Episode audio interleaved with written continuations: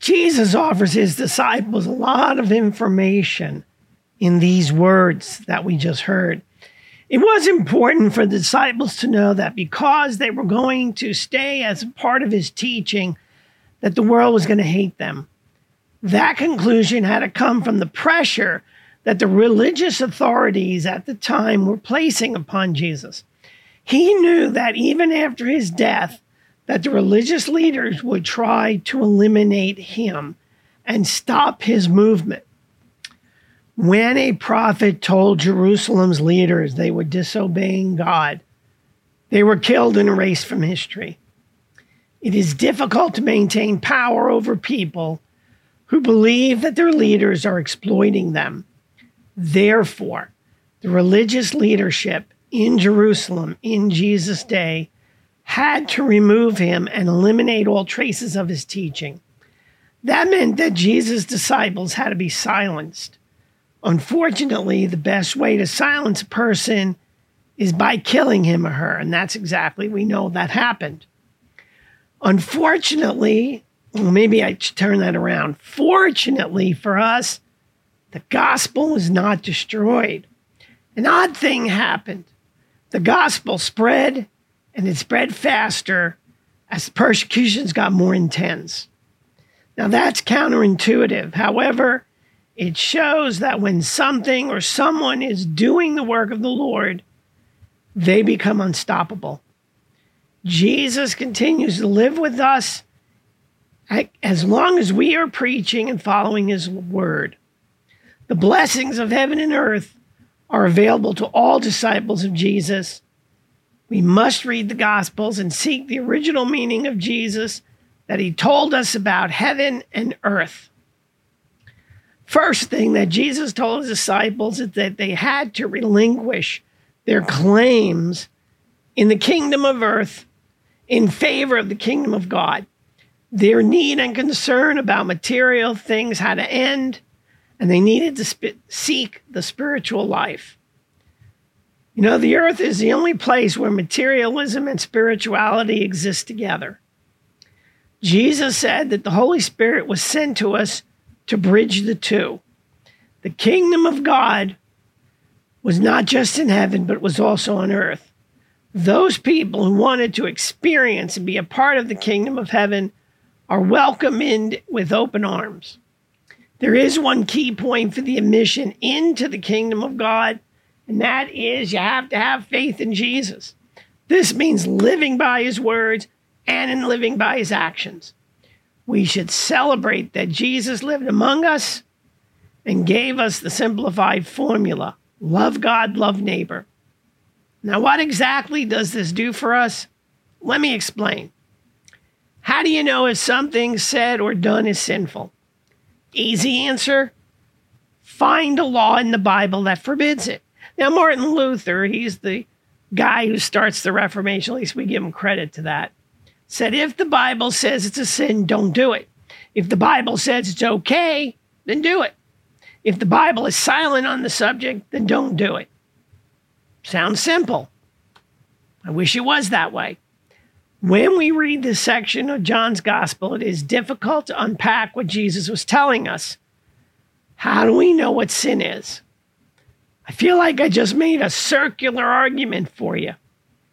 Let's say that if something that you want to do, ask yourself does it violate the two great commandments of Jesus? Does it violate loving God? Does it violate loving your neighbor? If the action is yes to either of these questions, then it's sinful. We don't need a law against everything that's sinful. Such a book would be large and unbelievably larger than any library we have, and it would just grow constantly. Be careful because there's a few items in the Bible that are sinful, but may not violate the two great commandments. Perhaps if we examine those items one at a time, we might find that indeed they do violate the great commandments. Now, let's turn for a moment to some things that are happening in our society today. There are a lot of things happening that are clearly in violation of the two great commandments. However, today's society has decided to accept them as acceptable. This shows our society is turning away from the Lord. When sinful actions are being reclassified as acceptable, then one must ask why. Perhaps there's another way to deal with these areas that are maybe not biblical but acceptable by society, these non biblical things people like to do.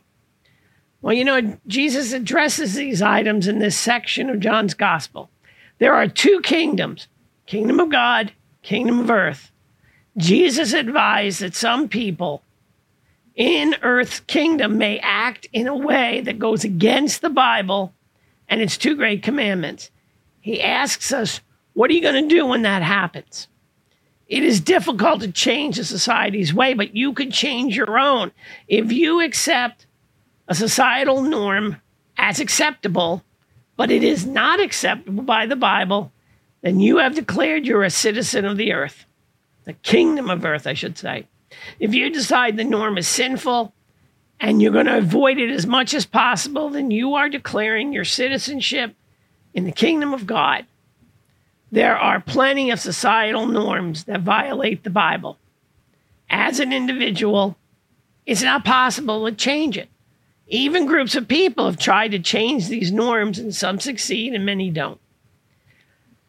The answer to the problem is to acknowledge your citizenship in the kingdom of heaven. Do not do those sinful things. Another aspect of the kingdom of heaven is to accept the Lord's forgiveness for any sins you may have committed. And I hope you agree it is possible to write laws about every aspect of your life. That is why I argue that examining an action against the two great commandments is the best way to determine whether something is sinful. However, when a person is young, their thinking is not always clear. Also, some adults are sinful, don't even under, know they did it or realize they did it. What do you do? Repent the sin, ask Jesus for forgiveness, then accept the biblical fact that you will be forgiven. Just don't do the sin again and you'll be fine.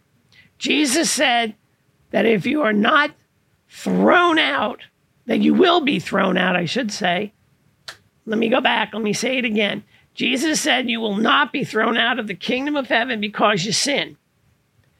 What will revoke your membership is not acknowledging your sin and not requesting forgiveness.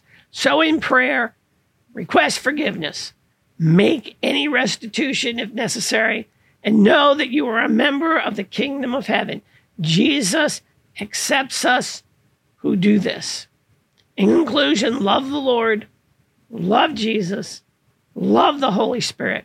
I hope this message has blessed you in some way, shape, or form. And as always, shalom.